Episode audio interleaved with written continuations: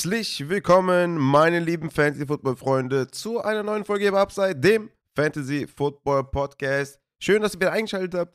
Heute zum Take-Aim Tuesday für Woche 15. Es geht los, in den meisten Ligen zumindest. Äh, bei mir zum Beispiel auch noch bei zwei Ligen, wo nur vier Teams in die Playoffs kommen. Aber in den meisten Ligen beginnen die Playoffs. Es ist einfach unfassbar. Es ist Playoff-Time. Ich habe richtig Bock. Ich bin super krass gespannt. Heute Nacht noch das Spiel Patriots gegen die Cardinals. Viele, viele Fantasy-Shares noch drin. Hopkins, Connor, Kyler Murray, Ramondre natürlich. Also da ist noch ein bisschen was in der Schwebe auf jeden Fall, aber ich glaube, in zwei Playoffs bin ich auf jeden Fall schon mal safe. Und nee, in drei Playoffs bin ich schon mal safe. Und zwei schwanken noch. Also das wird auf jeden Fall sehr, sehr eng noch alles. Äh, ja, ich hoffe, bei euch äh, ne, hat es funktioniert. Also, wenn nicht, dann habt ihr natürlich jetzt den Meltdown, ne, völlig verständlich. Ich habe auch äh, in ein, zwei Ligen äh, diese Woche mies reingekotet und damit auch meine Playoff-Hoffnungen in den Sand gesetzt. Aber ey, das Fantasy, was willst du machen? Es ist nur halt bitter, ne? wenn du halt die ganze Saison gekämpft hast, alles in den Karren geworfen hast, dir äh, ne, Mühe gegeben hast, Waiver-Claims, Trades, alles gemacht hast und dann am letzten Spieltag kommt dann so ein T. Higgins mal kurz vorbei und sagt immer, Er hat einen Hamstring mir, mir gezwickt vorm Spiel noch. Und der Coach, äh, ne, weiß ich nicht, denkt sich so, nee, darüber rede ich nicht. Und wir alle stellen die Higgins auf und dann passiert nichts. Ja, aber nützt dir alles nichts. Ich würde sagen, wir verlieren keine Zeit und kommen äh, zu den News aus der NFL. Yes, auch diese Woche gab es leider ein paar Verletzungen die dem einen oder anderen wahrscheinlich wehgetan haben. Fangen wir bei den Quarterbacks an. Mike White von den Jets hat sich an den Rippen verletzt, kam aber auch wieder zurück ins Spiel, war dann wieder kurz out, kam wieder zurück, war so ein kleines Hin und Her. Ich denke aber, dass es dann für nächste Woche wieder reicht. Wir müssen natürlich die ganzen Reports abwarten, aber ich gehe davon aus, dass Mike White am Sonntag wieder im Lineup ist. Und gegen Detroit wäre es natürlich eine schöne Sache, wenn er wieder back ist. Dann haben wir Russell Wilson, der ist im Concussion-Protokoll. Ihr wisst es, ne? seit dieser Saison oder seit dem Tour da, die, ähm, ja, die Tour-Geschichte, sage ich einfach mal, können wir davon ausgehen, dass Russell Wilson wahrscheinlich jetzt das Spiel verpassen wird. Der Ersatz Brad Rippon ähm, ist jetzt nicht so mein favorisierter Quarterback. Auch wenn es gegen Arizona geht. Dann kommen wir zu Tyler Huntley von den Ravens. Auch eine Concussion. Sah aber nicht so schlimm aus wie bei Russell Wilson. Auch das natürlich im Auge behalten. Der wurde dann von Anthony Brown ersetzt ab, einfach abwarten. Ist schwer, jetzt eine Prognose zu geben. Kommen wir zu den Wide Receivers. Tyreek Hill hat sich am Knöchel verletzt, ist offiziell questionable für Woche 15. Hoffen wir mal, dass der, ja, der zu den Playoffs dann nicht ausfällt. 49ers, Wide Receiver Debo Samuel hat einen High Ankle Sprain und damit, ja, wir haben ja nur noch zwei, drei Spiele, wird wahrscheinlich die Fantasy-Saison eher vorbei sein, als dass sie irgendwie noch in Woche 17 nochmal vielleicht zum Sieg hilft. Ich gehe davon aus, dass wir Debo Samuel erstmal nicht aufstellen können. Dann haben wir noch Corey Davis von den Jets. Hat auch eine Kopfverletzung, kam nicht zurück im Spiel. Auch da wahrscheinlich eine Woche mindestens Pause. Und dann noch die Bengals Wide Receiver Tyler Boyd. Hat sich am Finger verletzt, kam nicht mehr zurück im Spiel. Und T. Higgins mit einem Hamstring vom Spiel nochmal gezwickt. Niemand hat Bescheid gesagt oder uns Fantasy-Spielern Bescheid gesagt, dass wir vielleicht doch lieber Licht T. Higgins aufstellen. Coach Zach Taylor dachte sich, ach komm, outdeklarieren macht auch keinen Spaß. Ich lasse den einfach active und setze ihn trotzdem nicht ein. Hat irgendwie noch gesagt, ja, hätte ja sein können, dass ich den bei einem Goal-Line-Fade oder so nochmal reinschmeiße. Ja, null Punkte, null Snaps für T. Natürlich eine sehr unschöne Sache und Gruß an Zach Taylor auf jeden Fall. Auf Running Back haben wir Damian Pierce von den Texans mit einer Knöchelverletzung. Mal schauen, wie es da aussieht. Hier ist natürlich klar, sollte Damian Pierce ausfallen, werden wir weder Rex Burkett noch Ogum Bovale noch Anne Benjamin starten und äh, lassen das Backfield einfach offen und äh, werden das auf jeden Fall da nicht riskieren, in den wichtigen Playoff-Spielen auf einen der drei zurückzugreifen. Jeff Wilson von den 49ers hat sich auch an der Hüfte verletzt. Ich glaube, Mitte zweite Viertel war das, glaube ich. Bei diesem 15, 20 Yard Run hat er sich verletzt, kam nicht mehr zurück. Raheem Mostert war für die restliche Zeit dann der Workhorse. Auch sehr bitter, auch in einer meiner Ligen Jeff Wilson, ein paar Punkte hätte ich gebrochen können. Aber In-Game-Verletzungen, ja, die, die hauen natürlich richtig rein, weil damit kannst du natürlich nicht planen, aber es ist halt, wie es ist. Das ist der Fantasy-Sport. Machst du nix. Das waren die Verletzungen. Wie gesagt, alles im Auge behalten. wenn da irgendwie Breaking News kommen. Wir haben jetzt gerade 16.30 Uhr. Das sind die Infos, die ich bis jetzt habe. Und damit können wir, glaube ich, dann auch zu den Game-by-Game Takeaways kommen. Takeaway Tuesday. Takeaway Tuesday. Und starten mit dem Banger-Spiel Minnesota Vikings bei den Detroit Lions. 34 zu 23 für die Lions, ja. Also es war auf jeden Fall ein sehr wildes Spiel. Beide Quarterbacks haben abgeliefert, wie man es erwarten konnte. Waren ja meine Quarterbacks 10 und 11 in meinen Rankings, die ja für alle frei zugänglich waren. Aber starten wir mit den Detroit Lions. Jared Goff mit einer hervorragenden Leistung, 330 Passing Yards, 3 Touchdowns, 26 Fantasy-Punkte, hat alle Wide Receiver eigentlich eingebunden. DJ Chark mit 94 Receiving Yards und einem Touchdown. Josh Reynolds mit einem Touchdown, 51 Receiving Yards. Jameson Williams hat einer seiner zwei Targets für einen 41 Yard Touchdown gefangen. Und Amon Russell Brown mit 6 Receptions bei 9 Targets. Auch mit 11 Fantasy-Punkten. Also hat alle gefüttert. Die Offense ist halt wirklich stabil. Jerry Goff macht einen guten Job. Die O-Line hält. Momentan wirklich Amon Russell Brown und DJ Chark für mich die beiden Wide Receiver, die ich spielen würde. Josh Reynolds ist schon sehr stark Boombust und Jameson Williams hatte nur 13 Snaps. Also ist nicht wirklich äh, etwas, worauf man jetzt bauen kann. Vielleicht für Woche 16, 17, je nachdem, wie dann die Snaps aussehen in Woche 15. Aber das kannst du momentan auf jeden Fall nicht spielen. Hat ja auch dann nur zwei Targets und insgesamt sechs Route Run. Also das ist einfach, wie gesagt, viel zu wenig. Aber DJ Chark jetzt mit zwei aufeinanderfolgenden Spielen, wo er mindestens 90 Receiving Yards hatte. Also wirklich starkes Comeback hier von DJ Chark. Hat der fast die ganze Saison mit einer Verletzung verpasst und kommt jetzt sehr stark zurück. Auf Tight End wie immer nix. also seit dem Abgang von TJ Hawkinson haben wir da nichts. Und bei den Running Backs gab es Enttäuschungen. Ja? Also Jamal Williams hatte seine 17 Opportunities, hat aber so gut wie nichts damit gemacht, hatte 16 Carries für 37 Yards, kein Touchdown. Swift hatte 11 Opportunities nur. Dabei hatte er die Wochen zuvor mit äh, Touches und Effizienz geglänzt. In Woche 13 hatte er ja 18 Touches, 20 Opportunities und jetzt leider nur 10 Opportunities und ein Snap weniger als Jamal Williams. Und zu allem Übel kommt dann halt Justin Jackson mit 5 Opportunities und macht halt den einzigen Touchdown im Backfield. Sehr bitter. Nächste Woche geht's gegen die Jets, die natürlich ein schweres Matchup sind. Also Swift komplett selbstbewusst zu starten, ist leider auch nicht. Immer wieder werden wir irgendwie enttäuscht, wenn wir gerade an Swift glauben und an seine Opportunity, die die Coaches ihm geben. Nächstes Spiel ist dann wieder direkt alles anders und ja, tut auf jeden Fall weh.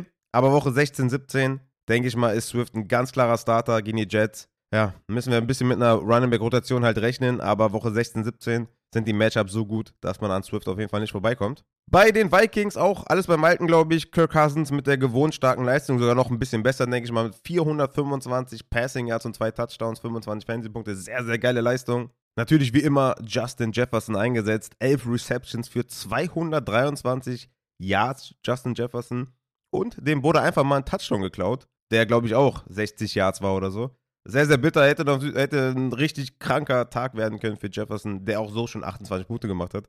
Aber ja, dass sie den Touchdown weggenommen haben, sehr bitter. Adam Thielen war ja auch einer meiner Starter, meiner Flexer, mit Upside, mit sieben Receptions und einem Touchdown, 16 Punkte, sehr, sehr cool. Und KJ Osborne hat auch noch einen Touchdown gefangen bei fünf Targets. Aber wir wissen natürlich, Justin Jefferson, Adam Thielen sind diejenigen, die wir starten. Und auf Titan natürlich Hawkinson. Leider noch ein Fumble for Loss gehabt aber 77 Receiving Yards, 8 Targets, das ist auf jeden Fall Tight End Elite, wie auch in den letzten Wochen zuvor schon, da erzähle ich euch auf jeden Fall nichts Neues. Und letztendlich noch Running Back Devin Cook mit 17 Opportunities, 2 für Madison, aber Cook, ja, sieht nicht stabil aus, ne? Also, ich hatte es ja schon mal ein paar Wochen vorher gesagt, dass irgendwie ein bisschen die Spritzigkeit fehlt bei Cook. Jetzt gegen die Lions mit einem geilen Matchup. 15 Rushing Carries für 23 Yards. Einen richtig ekligen Lost Fumble gehabt. Gut, dass jetzt die Colts kommen, ne? Die haben jetzt nicht so die beste Run-Defense. Woche 16 dann gegen die Giants und Woche 17 gegen Green Bay. Da ist äh, Devin Cook ähnlich wie halt gegen Detroit eigentlich ein safer Starter. Hoffen wir mal, dass er uns da die Liga gewinnt. Kommen wir zum nächsten Spiel. Baltimore Ravens bei den Pittsburgh Steelers. Low Scoring Game, 16 zu 14 für die Baltimore Ravens. Wie gesagt, Tyler Huntley hatte sich da Mitte zweiten Viertel äh, sich verletzt und ja, können wir glaube ich nicht so ganz werten, die Leistung. Abwarten, was da der Injury Report sagt. Auf Wide Receiver, wie auch die letzten Wochen zuvor, der Marcus Robinson mit den meisten Targets. Aber ist natürlich schwer in dieser Offense irgendwie zu glänzen als Wide Receiver. Hat aber seine sieben Punkte gemacht. Ist halt derjenige mit den meisten Routen und den meisten Snaps und den meisten Targets da. Aber schwer da den Wide Receiver zu starten. Mark Andrews auf Tight End. Glaube ich, müssen wir uns auch so langsam davon verabschieden, dass der ein Top 2 Tight End ist. Ne? Zumindest mal für dieses Jahr ohne Lamar Jackson. Hatte in den letzten Wochen immer einen stabilen Target Share, aber fängt keine Touchdowns mehr. Und die beste Receiving-Leistung in den letzten fünf Wochen waren 63 Receiving Yards. Ja, wie gesagt, kein Touchdown dabei. Du musst ihn natürlich trotzdem spielen. Ist jetzt nicht so, dass ich sage, ihr müsst Mark Andrews auf die Bank setzen, gerade wenn ihr mit Tight End, festen Tight End Spots spielt. Natürlich keine Frage, dass ihr ihn aufstellt. Aber so auf Receiver Flex, ja, wird es langsam eng für Mark Andrews. Gut für ihn, dass in Woche 15, 16, 17 Cleveland, Atlanta und Pittsburgh warten. Also, die Hoffnung stirbt zuletzt auf jeden Fall. Dann, das Backfield der Ravens war ganz wild, weil wir hatten einen offensichtlich nicht ganz fitten J.K. Dobbins, der die meisten Snaps hatte mit 28 zu 21 gegen Gus Edwards und auch die meisten Opportunities hatte mit 15 zu 13 gegen Gus Edwards. Warum sage ich offensichtlich nicht ganz fit? Schaut euch diesen langen Run von J.K. Dobbins an. Das sah nicht gesund aus. Ja? Also, wenn man sich mal irgendwie alte Runs von äh, J.K. Dobbins anschaut und dann den Run, den er da hatte, ja, also zieht das linke Bein schon ein bisschen nach. Ne? Also, so ganz äh, stabil ist das nicht und äh, weiß nicht. Also, klar, sie haben das Spiel gewonnen und offensichtlich haben sie ihn gebraucht, weil er hatte 15 Carries für 120 Yards. also, schon ein bisschen merkwürdig. Aber so richtig geil irgendwie, weiß ich nicht. Finde ich das nicht. Ne? Offensichtlich nicht ganz fit. Aber gut, er war der Starter, hat gut gespielt, hatte die Opportunities und ist dann, denke ich mal, ab jetzt wieder ein ganz guter Low-End Running Back 2 zumindest, ne? Gegen Cleveland, Atlanta, Pittsburgh. Viel, viel besser geht's nicht. Also von daher, J.K. Dobbins könnte, wenn er sich nicht wieder verletzt, ja, weil, wie gesagt, sah nicht gesund aus, ein League-Winner sein. Aber auch Gus Edwards mit 13 Carries für 66 Yards, auch eine ganz gute Performance, würde ich sagen. Den sollte man auf jeden Fall nicht vergessen. Auf der anderen Seite, Kenny Pickett war ja dann auch relativ früh raus. Mitch Trubisky hat übernommen, hatte ein typisches äh, Trubisky-Game. 276 Passing Yards plus Touchdown, aber eben auch drei Interceptions, die relativ wild waren. Ja, und auf Wide Receiver alles beim Alten, denke ich mal. Deontay Johnson, klarer Target-Leader mit 8 Targets für 82 Receiving Yards. Ja, also das ist auf jeden Fall nice. Aber immer noch kein Touchdown für Deontay Johnson. George Pickens war der Mann für die Big Plays. Drei Receptions für 78 Yards. Und Pat Fryermuth mit einem Touchdown bei 6 Targets. Den spielt er natürlich auch immer auf Tight End. Aber Deontay Johnson, ey, schafft er dieses Jahr noch den Touchdown? Möglichkeiten werden da sein gegen Carolina, Las Vegas und Baltimore in den nächsten drei Wochen. Hoffen wir auf den einen Touchdown.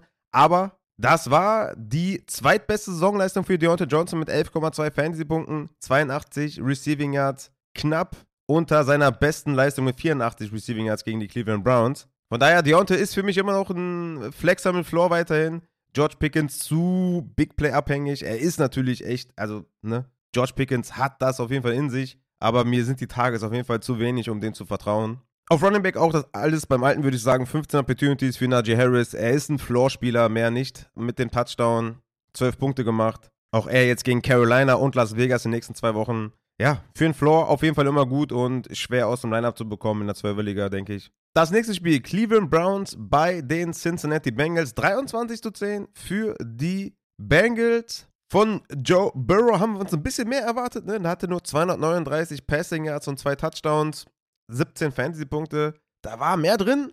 Hat aber Jamar Chase bedient mit 10 Receptions, 119 Yards und einem Touchdown. Sehr, sehr geile Leistung. Wie gesagt, Boyd war früh raus. Tegans hat gar nicht gespielt. Dadurch hat dann Trenton Irvin und Trent Taylor die Snaps gesehen, die wir, glaube ich, äh, ja, stark vernachlässigen können. Rest of Season. Auf Tight End hat ja Hayden Hurst nicht gespielt, deswegen können wir da auch alles vernachlässigen. Und auf Running Back hatten wir dann 16 Opportunities für Joe Mixon und 7 für Summer GP Ryan. Summer GP Ryan auch mit dem Touchdown. Inside 10 hat da Joe Mixon was geklaut, aber Joe Mixon ist, glaube ich, relativ safe. Trotzdem muss man schon sagen, dass Summer GP Ryan ein bisschen reinfrisst. Aber Mixon ist natürlich mindestens ein Top 12 Running Back auf jeden Fall. Auf der anderen Seite hatten wir die Cleveland Browns, die mit Deshaun Watson ja wieder mal nicht so rund aussahen. 26 Pässe komplettiert bei 42 Passversuchen Deshaun Watson, 276 Passing Yards und ein Touchdown plus Interception, aber auch wieder 33 Yards am Boden.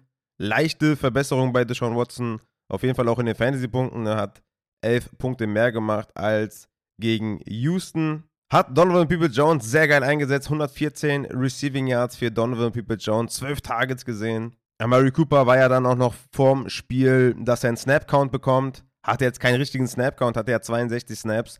Aber ja, hat nicht so die große Rolle gespielt. Hatte nur zwei Receptions für fünf Fantasy-Punkte. Und David Njoku war richtig am Start, wie man es auch erwarten konnte. Neun Targets, sieben Receptions, Touchdown, 15 Fantasy-Punkte. War auch mein äh, Tight End, 8 diese Woche. Also das war auf jeden Fall eine reife Leistung. Nick Chubb hat natürlich wieder seine Opportunities gesehen mit insgesamt 17, aber hat wirklich nicht gut geliefert. 14 Carries für 34 Yards. Dennoch, er ist natürlich ein Must-Start nächste Woche gegen Baltimore. New Orleans und Washington in Woche 17 müssen wir natürlich Nick Chubb starten. Hoffen wir mal, dass die Offense einfach insgesamt ein bisschen besser klickt demnächst. Kareem Hunt können wir natürlich äh, vernachlässigen, da äh, läuft er seit Wochen irgendwie nicht viel zusammen. Das nächste Spiel, New York Jets bei den Buffalo Bills. 20 zu 12 für die Bills. Josh Allen mit einem soliden Spiel. Ich hatte es ja schon mehrfach gesagt, letzten Wochen, das Upside fehlt momentan, weil die Offense einfach nicht High Power ist momentan. Auch Josh Allen, ja, nicht am Ballen ist wie am Anfang der Saison. Ganz klar, 20 Fantasy-Punkte nimmt man mit, alles cool. Aber es sind halt nicht die 35 Punkte, wie er sie am Anfang der Saison halt auch mal drin hatte. Und ja, wie gesagt, es ist ein bisschen am Straucheln. Nächste Woche gegen Miami natürlich auch ein viel, viel besseres Matchup als gegen die Jets. Und Josh Allen, ja, kann es natürlich auch nicht irgendwie sitten, vor allem nicht gegen Miami. Aber die Offense ist ein bisschen am Stocken, was man natürlich dann auch bei den Wide Receivers oder die Wide Receiver Leistung spiegelt das auch so ein bisschen wieder. Ne? Stefan Dix mit 5 Punkten, Gabriel Davis mit 4,6, McKenzie mit 4,3, Dawson Knox immerhin mit dem Touchdown 12 Punkte gemacht. Aber ja, es läuft nicht so richtig. Da kann man einfach nur hoffen, dass es gegen Miami besser wird und dass man da nicht irgendwie in Woche 15 im ersten Playoff-Matchup direkt wieder rausfliegt. Auf Running Back, ja, Devin Singletary hatte dann letztendlich die meisten Opportunities mit 10 zu 5 gegen James Cook, aber beide unterirdisch schlecht gewesen. 4,8 Punkte für Singletary, 2 für Cook. ja, wie gesagt, Miami kommt. Deswegen, schwer zu sagen, ob man da wirklich jemanden da im Backfield trauen kann. Davor die Woche war James Cook derjenige mit den meisten Touches und meisten Opportunities. Diese Woche war es dann Singletary. Insgesamt unsexy Backfield. Ich denke weiterhin, dass Singletary derjenige mit dem höheren Floor ist und Cook mit dem höheren Upside. Und dass ich eher Singletary als Running Back 3 vertraue als Cook. Aber so wirklich cool ist das auf jeden Fall nicht. Bei den Jets hatten wir, wie gesagt, Mike White bisschen äh, Ups and Downs, äh, kam rein, wieder raus, kam rein, wieder raus hat 268 Passing Yards äh, geworfen und seine beiden Wide Receiver, Gary Wilson und Elijah Moore, eigentlich gut eingesetzt. Ne? Gary Wilson mit 78 Receiving Yards bei 7 Targets und Elijah Moore mit 10 Targets tatsächlich für 60 Receiving Yards. Lustigerweise hatte ich Elijah Moore wirklich sehr oft in den Start-Sits empfohlen und mich für Elijah Moore entschieden. Anders als bei dem Jared McKinnon, wo ich leider oft mich gegen Jared McKinnon entschieden habe. Aber ja, ich denke, dass natürlich der Ausfall von Corey Davis gerade in Elijah Moore auch geholfen hat, da viel auf dem Platz zu stehen, hatte 61 Snaps und 47 Routes Run. Nächste Woche gegen Detroit, wenn da Corey Davis weiter ausfällt, wird Elijah Moore auf jeden Fall eine Startempfehlung sein. Auf Tight End hatten wir Tyler Conklin wieder mit sehr guten Tages. Letzte Woche 7 Tages, diese Woche 8 Targets. Das ist etwas, was wir spielen. Auch wenn die Fantasy-Punkte ausbleiben. Ne? Letzte Woche nur 2, diese Woche 5,3. Sind natürlich diese Targets genau das, was wir wollen.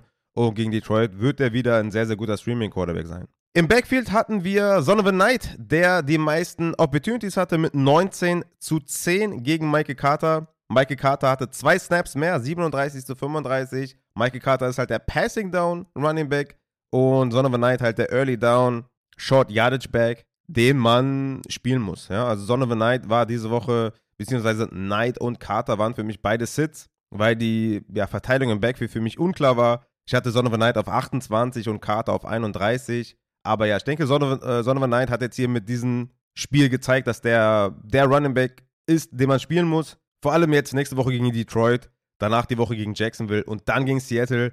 Könnte Sonovan Knight ein League-Winner sein, wenn die Verteilung so bleibt. Man weiß natürlich nie bei NFL-Coaches, ne, weil zum Beispiel Ty Johnson, der vorher der Receiving Back war, gar nichts gesehen hat. Das hat alles Michael Carter gesehen. Auch die Two-Minute-Drill-Action. Aber ja, Stand jetzt würde ich sagen, Son of a Knight ist ein sehr, sehr guter, verlässlicher Running Back 2. Hoffen wir, dass gegen Detroit genauso aussieht. Und dann könnte der, wie gesagt, echt ein League-Winner sein. Das nächste Spiel sind die Houston Texans bei den Dallas Cowboys. 27 zu 23 für die Cowboys, die ja äh, zurücklagen. Und Prescott musste da nochmal eine Schippe drauflegen gegen die Texans. Haben es dann letztendlich gewonnen, aber wilde Reise auf jeden Fall. Dak Prescott mit 13 Fantasy-Punkten hat 284 Yards geworfen, Touchdown und zwei Interceptions geworfen. Leider CD Lamb nur mit 5 Receptions für 33 Yards. War keine besonders gute Vorstellung. Noah Brown mit 85 Receiving Yards und Michael Gallup mit 40 Receiving Yards. Die Texans haben halt ne, eine gute Secondary da, also gute Cornerbacks auf jeden Fall. Da war leider nicht viel drin. Dalton Schulz mit einer guten Leistung, 10 Targets gesehen, 87 Receiving Yards, gerade auch da, ja, äh, im letzten Drive viele, viele ähm, Receptions gehabt. Ich glaube, drei hatte der, glaube ich, da im letzten Drive. Hat natürlich dann viel noch aus dem Karren gezogen. Gute Leistung insgesamt. Und die Running Backs haben natürlich performt. Waren ja auch meine Starts, ne? Elliott mit 16 Fantasy-Punkten bei 20 Opportunities und Pollard mit 20 Fantasy-Punkten bei 15 Opportunities. Beide Running Backs sind spielbar. Auf jeden Fall. Elliott mit dem Floor, Pollard mit dem Upside, wie es ja auch schon ja, in den Rankings zu sehen war, wie ich auch schon in den Folgen immer gesagt habe. Ich denke, das wird jetzt auch so bleiben. Jacksonville Woche 15, Philadelphia Woche 16. Sehr, sehr nice Matchups auf jeden Fall. Beide Running Backs auf jeden Fall spielbar. Auf der anderen Seite hatten wir Jeff Driscoll und Davis Mills in Action. Und das war auch, glaube ich, so gewollt. Ne? War jetzt keine Verletzung dabei. Zumindest mir nichts äh, bekannt, dass da irgendjemand verletzt war. Sondern die haben einfach beide sich gedacht, ja komm, starten wir einfach mal beide, mal gucken, was passiert. Im Endeffekt war es ja auch gar nicht so schlecht, ne? 23 Punkte erzielt die Offense. Ohne Nico Collins, ohne Brandon Cooks. Da ist dann Chris Moore reingesteppt mit 11 Targets für 124 Receiving Yards. Sehr starke Leistung auf jeden Fall. Nächste Woche gegen Kansas City könnte er, ne, sollte Cooks weiter ausfallen. Auf jeden Fall White Receiver 2 neben Nico Collins sein. Amari Rogers hat den Touchdown gefangen, hatte 14 Fantasy-Punkte bei 5 Targets. Können wir, glaube ich, eher vernachlässigen. Aber Chris Moore mit einer sehr, sehr guten Leistung. Wie gesagt, den Verletzungsstatus von Cooks auf jeden Fall weiterhin abwarten. Und auf Running Back hatte Damien Pierce tatsächlich 22 Opportunities für 78 Yards und den Touchdown gemacht. Ja, wie gesagt, war dann äh, verletzt, hatte noch einen Fumble for Lost. Abwarten, wie es da aussieht bei Damien Pierce nächste Woche gegen Kansas City. Auch echt krass, dass Damien Pierce gerade dann gegen Dallas den ersten Touchdown seit Woche 5 macht. Ne? Hatte Gelegenheit gegen Las Vegas, gegen Philadelphia, gegen die Giants, gegen Cleveland, gegen Miami. Aber wo macht er den Touchdown? Gegen die Dallas Cowboys. Das nächste Spiel sind die Philadelphia Eagles bei den Giants 48 zu 22 für Philadelphia. Ja, bitteres Ding auf jeden Fall für alle Giants-Fans. War nicht schön, war gar nicht schön. Da haben wir echt auf die Mütze bekommen. Das Ergebnis sieht sogar noch netter aus, muss man sagen. Jalen Hurts, 30 Fantasy-Punkte, brauchen wir nichts mehr zu sagen. Die sind am Ballen. AJ Brown mit 15 Punkten, Smith mit dem Touchdown 15 Punkte. Ja, denke ich mal, ist völlig offensichtlich, dass wir äh, beide Wide Receiver starten. Ich hatte auch in der Folge erwähnt, dass diese Wide Receiver, keine Ahnung, Gary Wilson, Kirk, Metcalf, Lockett, Devonta Smith, das sind halt, die spielst du. Jede Woche, ohne Zweifel. Es gibt keine Chance, die irgendwie aus dem Lineup zu nehmen. Und gerade diese High-Power-Offense hier mit Smith und AJ Brown musst du spielen. Und Miles Sanders auf Running Back mit einer fetten Leistung, 20 Opportunities für 28 Fantasy-Punkte, 144 Yards am Boden und 11 in der Luft. Sehr, sehr geile Vorstellung. Das Matchup war dann doch mega einfach nur. Hat richtig geballt, sehr, sehr geil. Nächste Woche gegen Chicago. Dann wieder ein klarer Starter, denke ich. Ne? Gegen Tennessee war einfach ein so schlechtes Matchup und ja, die Leistung war nicht gut und Kenneth Gainwell hat da die Snaps gesehen und aber ein nices Comeback von Miles Sanders auf jeden Fall. Auf der anderen Seite Daniel Jones mit einer soliden Leistung. Ein Touchdown geworfen, Touchdown erlaufen, 20 Punkte gemacht insgesamt. Spielt er seit Wochen ohne Receiver quasi. Richie James mit 9 Targets, 7 Receptions und den Touchdown. Hodgins mit dem Touchdown. Und Slayton hat so ein bisschen in die Röhre geguckt mit zwei Receptions für 42 Yards. Aber so richtig trauen, wirklich, äh, kannst du da eigentlich nur Slayton. Richie James jetzt mit drei Touchdowns der letzten vier Spielen. Kann man, also, ja, ich meine, okay, muss man anerkennen, aber so richtig vertrauen kann man da nicht. Ja, also ich würde zumindest nicht tun und hätte da viel zu viel Schiss, die nächsten Wochen da auf einen Richie James zu bauen. Saquon Barkley war dann doch eher limited mit seiner Neck Injury. Totale blöde Situation auf jeden Fall. Hatte elf Opportunities und die wenigsten Snaps aller Running Backs. Äh, war wahrscheinlich auch viel dann in der zweiten Halbzeit in der Garbage Time, aber ja, sah einfach auch sehr schlecht aus. Neun Carries für 28 Yards hat ihn die Nackenverletzung vielleicht doch mehr behindert, als wir vielleicht gedacht haben. Aber gegen Washington, ehrlich gesagt, kaum vorstellbar, Saquon Barkley auf die Bank zu setzen. Dann die Jacksonville Jaguars bei den Tennessee Titans. 36 zu 22 für Jacksonville. Trevor Lawrence komplett geballt. 368 Passing Yards, drei Touchdowns und eine noch erlaufen. Sehr, sehr starke Leistung. Hat Zay Jones wunderbar eingesetzt. Zay Jones mit 12 Targets, 77 Receiving Yards und ein Touchdown. War ja auch einer meiner Starts. War mein Wide Receiver 32. Nächste Woche gegen Dallas natürlich etwas toughes Matchup. Und auch die Jets und die Texans dann jetzt äh, drei relativ schwere Matchups. Aber die Targets sind auf jeden Fall da für Zay Jones, ähnlich auch für Christian Kirk, der nur sieben Punkte gemacht hat, aber sieben Targets gesehen hat. Und natürlich der Knaller überhaupt, Evan Engram. 162 Receiving Yards, 15 Targets, 11 Receptions, 2 Touchdowns für 34 Fantasy-Punkte. Yo. Ich glaube, mit dieser Leistung, mit den 34 Fantasy-Punkten, bestimmt am Ende der Saison Top 5 Tight End. also sehr, sehr krass auf jeden Fall. Gehörte ja natürlich auch zu meinem engsten äh, Streaming-Kreis, war mein Tight End 11. Die Tages in den letzten Wochen haben gestimmt. Aber ja, absolut kranke Performance. Ich denke, ja, viele, die Ingram gestartet haben, haben das Matchup gewonnen, weil diese Tight End Advantage, ja, den kriegst du halt schwer. Ne? Und das sind einfach dann wahrscheinlich um die 20 Punkte mehr, als der andere Tight End auf der anderen Seite gemacht hat. Also von daher, Evan Ingram, fett. Sehr, sehr geil auf jeden Fall. Nicht so geil war die Running Back Leistung von Travis Etienne, 17 Opportunities, 32 Yards, 3,2 Fantasy-Punkte. Also sehr, sehr bitter auf jeden Fall. War klarer Workhorse, aber hat halt nichts auf die Beine bekommen. Auf der anderen Seite Tannehill mit einer soliden Leistung, ne? 18 Fantasy-Punkte erzielt, zwei Touchdowns gemacht. War wirklich solide. Burks war ja out mit der Concussion. Dann hatte Woods sieben Targets, Nick Westbrook Ikini acht Targets. Beide mit neun Fantasy-Punkten. Das war echt solide, würde ich sagen. Waren jetzt beide nicht die, die besten Starts, meiner Meinung nach, aber ja, haben auf jeden Fall ein bisschen was gemacht. Und Okonkwo auf Tight End war natürlich einer der beliebten Streamer diese Woche. Hatte er davor die Wochen Back-to-Back -back fünf Targets. Mit Burks out hatte er jetzt sechs Targets, sechs Receptions und den Touchdown für 16 Fantasy-Punkte. Sehr, sehr nice auf jeden Fall. Und dann nächste Woche gehen die Chargers, die ja sehr, sehr stark banked up sind. Weiterhin in der, in der Secondary. Dervin James ja auch wieder gefehlt diese Woche. Also ja, bleibt auf jeden Fall ein Receiving, äh, ein Streaming äh, Titan, wollte ich sagen, aber auch ein Receiving Titan tatsächlich. Deswegen kommen wir noch zu Derrick Henry, der natürlich da seine Sache gemacht hat, 121 Rushing Yards. Hat aber zwei Fumbles verlost, ne? Deswegen nur 19 Fantasy-Punkte. Ansonsten hätte er wahrscheinlich dann eher so um die 25, 26 gehabt. Aber ja, Henry gegen die Chargers und Houston in Woche 15, 16. Darauf können wir auf jeden Fall bauen. Dann haben wir die Kansas City Chiefs bei den Denver Broncos. Erstaunlicherweise war es ein One-Score-Game. 34 zu 28 für die Kansas City Chiefs. Mahomes hat, kam ja raus, hat geballt ohne Ende. Hatte dann am Ende aber drei Interceptions auf dem Konto. Ne? Drei Touchdowns gemacht, drei Interceptions, 20 Fantasy-Punkte, alles cool. Aber das war natürlich auch, äh, ja, da hat man den Gegner auf jeden Fall zurückgebaut und Denver hat das Danken angenommen. Aber bleiben wir bei den äh, Kansas City Chiefs. Juju mit einer geilen Leistung, 11 Targets gesehen, 18 Punkte gemacht, Touchdown, 74 Receiving Yards. Sehr, sehr cool. Sieht endlich wieder die Snaps die man von Juju gewohnt ist. Deswegen können wir da weiterhin auf ihn bauen, auf jeden Fall. Alle anderen Receiver, ne, wie immer, natürlich nicht äh, zu gebrauchen. Travis Kelsey mit neun Targets, nur vier Receptions, hat den einen oder anderen Drop dabei. Neun Fantasy-Punkte hätten wir natürlich auch ein bisschen mehr gebrauchen können von Travis Kelsey, aber ja, weiter natürlich Titan 1, ganz klar. Und auf Running Back Jarek McKinnon mit 29 Fantasy-Punkten auf unserer Bank. Sehr, sehr cool auf jeden Fall.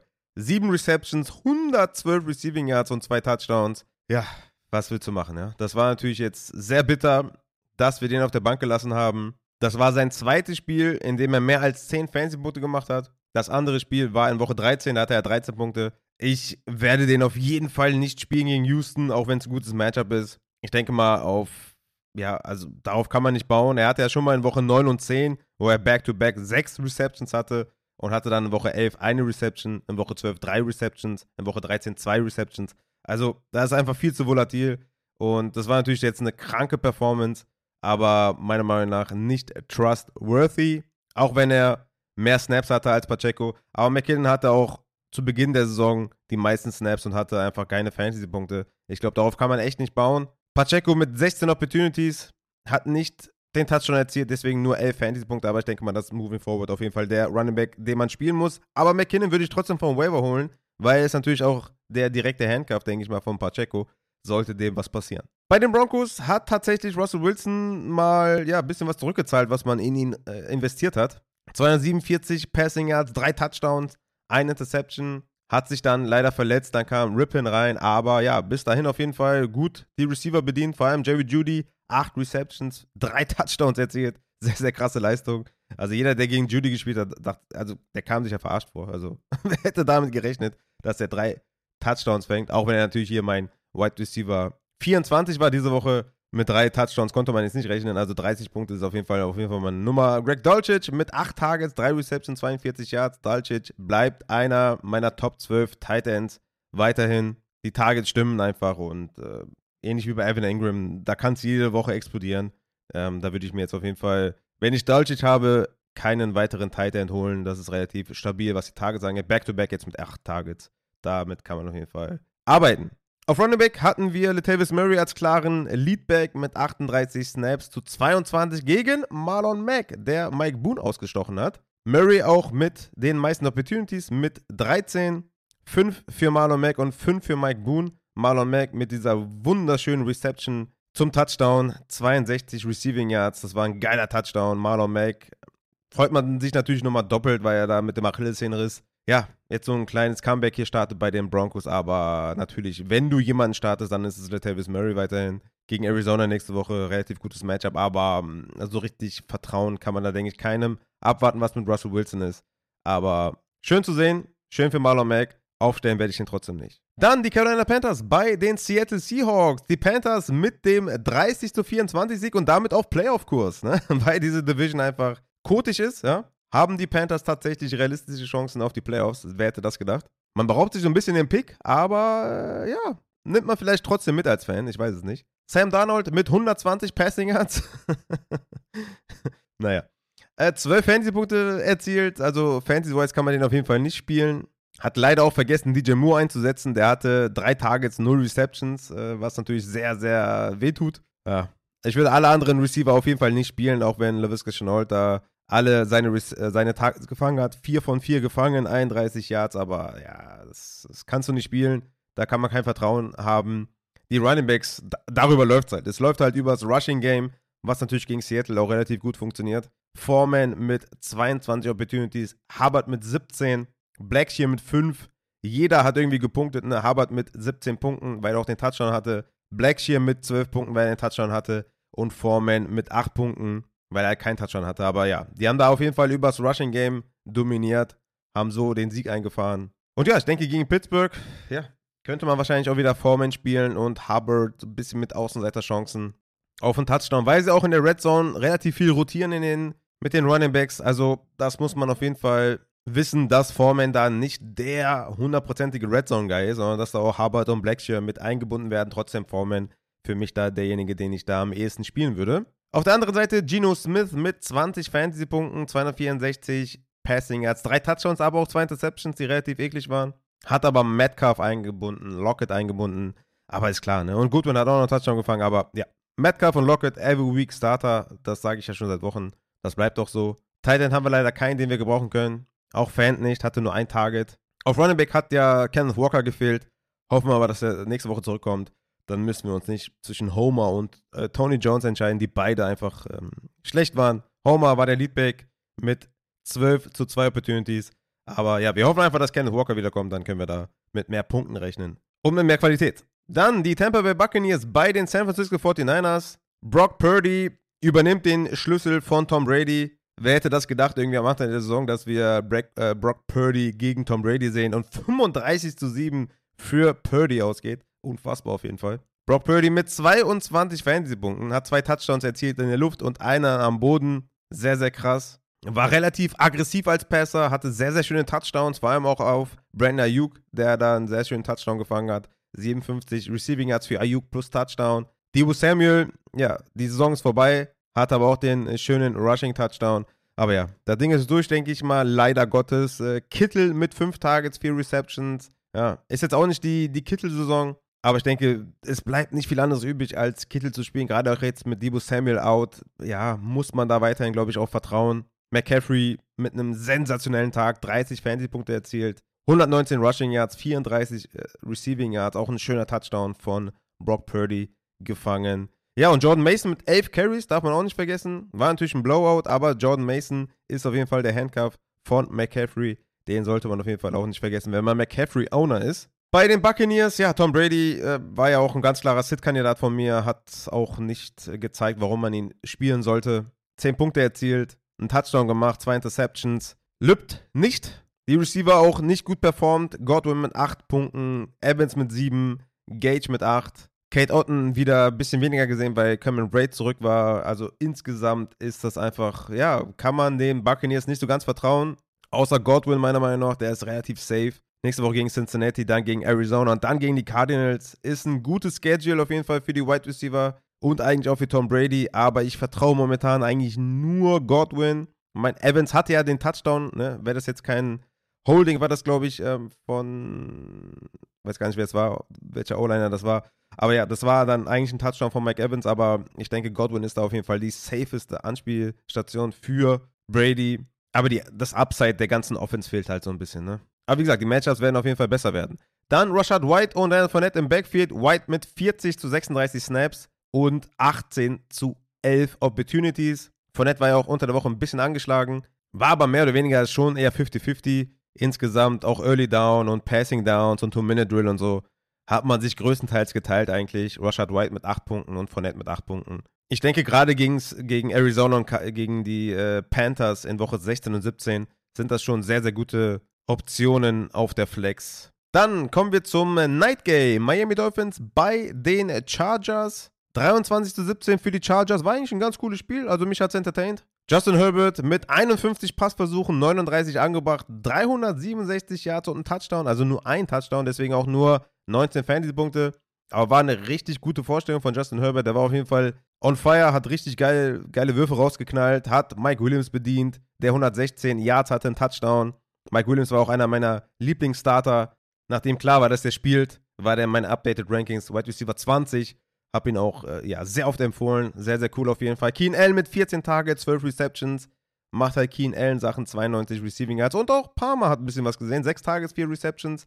Also da, das Wide Receiver Trio, dem kann man auf jeden Fall vertrauen. Nächste Woche gegen Tennessee. Sehr, sehr gutes Wide Receiver Matchup für Keen Allen und Mike Williams. Auf jeden Fall aufstellen, beide. Jared Everett hat trotzdem noch 8 Targets gesehen, auf, auf, obwohl Mike Williams active war. Also auch da, ne, können wir weiterhin Everett vertrauen. Das war auf jeden Fall gut. Auch wieder, ne, wie gesagt, gegen Tennessee. Das ist ein gutes Matchup. Da sollten wir den Receiving-Optionen vertrauen. Eckler, ja, macht natürlich weiterhin Eckler Things. Da ist alles beim Alten. 20 Fantasy-Punkte, sehr, sehr nice auf jeden Fall. Bei den Dolphins auf der anderen Seite müssen wir ein bisschen reden. Tour Tango Vailoa mit einer schlechten Leistung, so kann man es, glaube ich, sagen. 28 Passversuche, 10 sind angekommen, 145 Yards und ein Touchdown. Jo, das ist jetzt das dritte Spiel in Folge, wo er weniger als 16 Fantasy-Punkte erzielt hat. Gegen Houston 15, gegen San Francisco 13 und jetzt auch wieder 12,6. Also das ist schlecht. Tour ein bisschen entschlüsselt, die Offense ein bisschen entschlüsselt und ist natürlich schlecht für die Fantasy-Upside, ne? Für, für, für, für Tour vor allem und auch für die Wide Receiver, die nicht Tyreek Hill heißen.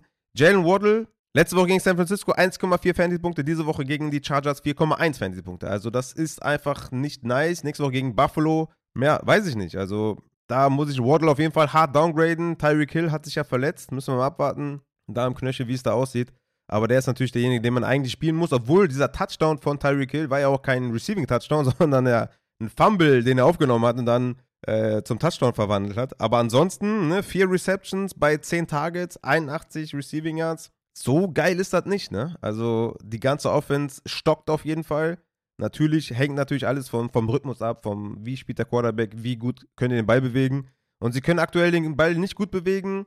Jeff Wilson war ja dann auch irgendwann out. Mossad hat übernommen, hat dann mit seinen 12 Opportunities nicht viel angefangen. Aber hier müssen wir natürlich beobachten, was mit Jeff Wilson ist, weil dann ist Raheem Mossad natürlich ein nicer Start nächste Woche. Aber ja, leider diese High-Power-Offense entschlüsselt und dadurch unsere Fantasy-Waffen in Schach gehalten. Und damit können wir tatsächlich zu den Wafer Wire Targets. Ich habe euch mal wieder Quarterbacks mitgebracht, die ihr streamen könnt in Woche 15 im ersten Playoff-Game. Und zwar habe ich euch Mike White mitgebracht. Hoffen wir, dass Mike White nicht schlimmer verletzt ist und gegen die Lions abfackeln kann. Mike White hat Elijah Moore, hat Gary Wilson, spielt gegen die Lions. Ich hoffe, der ist fit dann würde ich Mike White auf jeden Fall auf Quarterback aufstellen. Andy Dalton spielt gegen die Falcons, ja.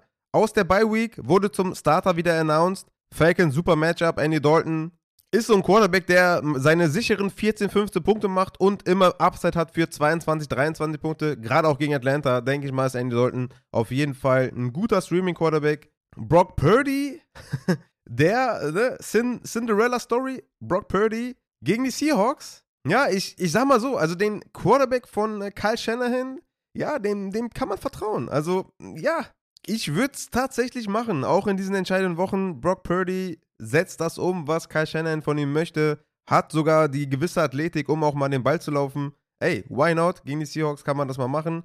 Baker Mayfield, die andere Story, gegen die Packers. Also, da würde ich vielleicht doch lieber Brock Purdy spielen, aber Baker Mayfield, auch er mit einem guten Offensive Coordinator mit äh, Sean McVay, hat ja 230 Yards geworfen gegen die Raiders und einen Touchdown gemacht, obwohl er das Playbook nicht kannte. Also von daher gegen Green Bay, why not? Aber ich würde sagen, mein, meine Lieblingsstreamer sind auf jeden Fall Mike White und Andy Dalton für Woche 15. Desmond Ritter gegen die Saints habe ich auch noch mitgebracht. Ist auf jeden Fall ein athletischer Quarterback, der den Ball sehr gut laufen kann. Man kann ähnliche Zahlen äh, erwarten wie mit Mariota. Ne? Und ich bin gegen die Saints. Die Saints sind ja auch extrem banked up in der Secondary. Also Desmond Ritter sollte man auf jeden Fall auch nicht vergessen. Und Tyler Heinecke gegen die Giants. Der kommt ja auch frisch aus der Bye Week. Und ja, hatte ja gegen die Giants die 16 Fantasy-Punkte erzielt. Hat vielleicht nicht das Riesen-Upside, aber je nachdem, was man so auf dem Waiver findet, ist Heineke auch noch so der letzte Streaming-Quarterback, den ich empfehlen kann. Also Mike White, Andy Dalton, Brock Purdy, Mayfield, Ritter und Tyler Heineke sind meine Streaming-Quarterbacks für Woche 15. Auf Running Back natürlich Son of a Night, wer sonst? Ja, also ist natürlich hier immer die Frage, was ist noch da eigentlich? Ich meine, war letzte Woche, davor die Woche wahrscheinlich der Zeitpunkt, um Son of a Night zu holen. Aber ja, wenn er, wenn er noch da ist, ne, hat natürlich jetzt ein super Schedule noch mit Detroit, Jacksonville und Seattle wie gesagt, könnte ein echter League-Winner sein. Jerry McKinnon ne, mit seinen sieben Receptions, das war sehr, sehr nice. Ja, so als High-End-Handcuff sehe ich auch noch echt einen Vorteil für McKinnon gegenüber anderen Running Backs, aber trustworthy, spielbar auf der Flex eher nicht. Gus Edwards könnte vom einen oder anderen vielleicht gedroppt werden wegen der Performance von J.K. Dobbins. Ich würde Edwards trotzdem auch vom Waiver holen.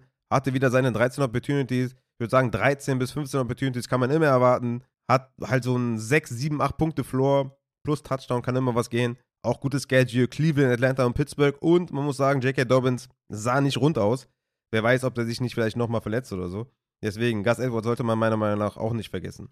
Ansonsten natürlich diese Handcuffs, äh, die ich ja auch schon Woche für Woche immer in dem Waiver Report hatte. Ne? Jane Warren, äh, Jordan Mason, Damien Harris und so weiter und so fort. Natürlich für eure Lead-Back, Running Backs oder Workhorse Running Backs auf jeden Fall absichern mit diesen Handcuffs. Und auf Wide Receiver natürlich DJ Chark, der jetzt die dritte Woche hintereinander wirklich spielbar war.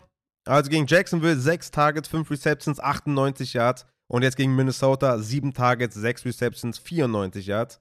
Also das ist wirklich respektabel. Gegen die Jets natürlich völlig anderes Matchup und schwierigeres Matchup. Aber die Offense klickt momentan. Äh, deswegen DJ Chark auf jeden Fall aufnehmen. Elijah Moore natürlich aufnehmen mit dem Schedule Detroit, Jacksonville und Seattle. Sehr, sehr nice auf jeden Fall. Corey Davis wahrscheinlich out. Also Elijah Moore auf jeden Fall auch nicht vergessen.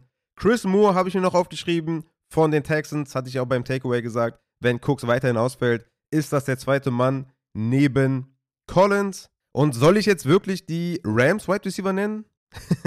ben Skowronek mit 8 Targets und 7 Receptions für 89 Yards gegen die Raiders und Van Jefferson mit äh, vier Targets und zwei Receptions. Ich weiß nicht, ob mir das zu boom-bust-mäßig ist, aber hey, wenn nichts mehr geht, vielleicht die Rams, Wide Receiver, aber eher mit Außenseiterchancen. Auf Tight End gibt es nicht wirklich viel, was ich jetzt hier großartig sagen kann. Ich denke, es ist relativ klar, dass wir diesen Streaming-Kreis haben mit Gerald Everett, Evan Engram, Ballinger, der sich auch verletzt hat, müssen wir auch beobachten. Hunter Henry heute Nacht, äh, Kate Otten trotzdem weiterhin, Okong, wo haben wir Conklin, Kimet, diese Leute halt. Also ich denke mal, wenn ihr jetzt in die Playoffs gekommen seid, habt ihr euren Tight End. Also ich würde jetzt nicht irgendwie Everett droppen, um mir Okonkwo zu holen oder sowas, ja. Also ihr habt euren Streaming Tight End. Ich denke mal, damit geht ihr rein. Und ähm, wir haben so unsere Top 17, Top 16 Tight Ends, mit denen wir irgendwie gucken, ein paar Punkte zu holen. Ne, entweder hast du Kelsey, Hawkinson, Fryermuth, Schulz, ne, diese Ecke, und Joku. Ja, und wenn nicht, dann musst du halt damit rechnen, dass ein Titan drei Punkte machen kann, aber auch eben 15 oder was. Ja, und das sind so diese Streaming-Titans, ne? Everett, Engram, Bellinger, Henry, Otten, Okonkwo, Kmet, Conklin vor allem auch. Das sind so diese Streaming-Titans. Da brauche ich, glaube ich, nicht viel großartig mir was aus dem Hintern zu ziehen. Es ist, wie es ist. Es ist die Titan-Position. Dawson Knox ne, ist das beste Beispiel für extreme Volatil Volatilität auf äh, Tight End. Ich weiß gar nicht, ob man den jetzt wirklich als Streamer bezeichnen kann. Er hatte in Woche 12 zwei Punkte, in Woche 13 0 Punkte und jetzt halt sieben Targets, vier Receptions und 12 Punkte. Das ist halt genau diese Riege, die man hat als, als ähm, auf Tight End, sorry, auf Tight End und ja, da muss man arbeiten oder halt mit dem ersten Pick Kelsey nehmen und dann hat man keine Sorgen. Aber es ist wie es ist. Vergesst mir auf jeden Fall Darren Waller nicht auf dem Wafer, der jetzt zurückkommen kann, ist eligible to return und auch ein Dallas Goddard kann in Woche 15 zurückkommen. Für beide wahrscheinlich eher Woche 16, eher so die Woche, wo man die spielen kann, aber vergesst mir die auf jeden Fall nicht auf dem Wafer. Und damit würde ich sagen, meine Lieben, sind wir durch mit dem Tech Game Tuesday. Ich werde versuchen, ich kann es nicht versprechen, einen Wafer Report zu machen für Woche 15. Ich habe ja eine Bonusfolge gemacht zu den Playoff Defenses, die man spielen kann. Ne? Checkt da gerne Patreon ab. Da habt ihr dann auch die Defenses für Woche 15, 16, 17 schon untergebracht. Könnt da ein paar Defenses vielleicht stashen. Und ja, ansonsten nehme ich euch nochmal für das äh, Thursday Night Football Game 49ers bei den Seahawks eine extra Folge auf, wie in den letzten Wochen auch. Ich denke mal, oder beziehungsweise habe ich von euch Feedback bekommen, dass es ziemlich gut angekommen ist. Deswegen würde ich sagen, mache ich das dann auch für das Spiel Niners gegen Seahawks auch. Dann seid ihr da gut aufgestellt. Die Rankings kommen dann natürlich auch. Dann aber wieder nur für Supporter. Checkt da gerne Patreon. Vielen, vielen Dank für jeden Support. Ist highly appreciated. Und ja, ich hoffe, wir sehen uns dann in Woche 15 zu den Playoffs, ja, dass möglichst viele auch reingekommen sind. Und ja, denkt immer dran, Process größer Result. Tut mir sehr leid für jeden schlechten Advice, den ich gegeben habe. Aber ich gebe hier mein Bestes, um alle in die Playoffs zu ziehen. Und ja, mal schauen, ne, was Hopkins, Connor und so weiter heute Nacht noch angestellt haben. Und dann gibt es mal einen kleinen Recap auch zur Hörerliga, die auch sehr, sehr spannend ist, wo, glaube vier, fünf Teams noch um den letzten Platz kämpfen, wo vieles auch noch heute Nacht von abhängt. Da werde ich euch mal nächste Woche oder hier ähm, ähm, zum Start Saturday von berichten, wie es da ausgegangen ist. Ich bin leider raus aus den Playoffs, aber war auf jeden Fall eine sehr, sehr geile Hörerliga. Freue mich schon auf nächstes Jahr, wer dann wieder dabei ist. In diesem Sinne, ne, besorgt euch Popcorn, besorgt euch was Schönes, holt euch einen gelben Schein, denn die letzte Ausgabe von Adrian Frankes Quarterback Ranking wird wahrscheinlich online sein, wenn ihr diese Folge hört. Denkt immer dran, er hasst euren Quarterback. In diesem Sinne, mein Lieben, hau rein.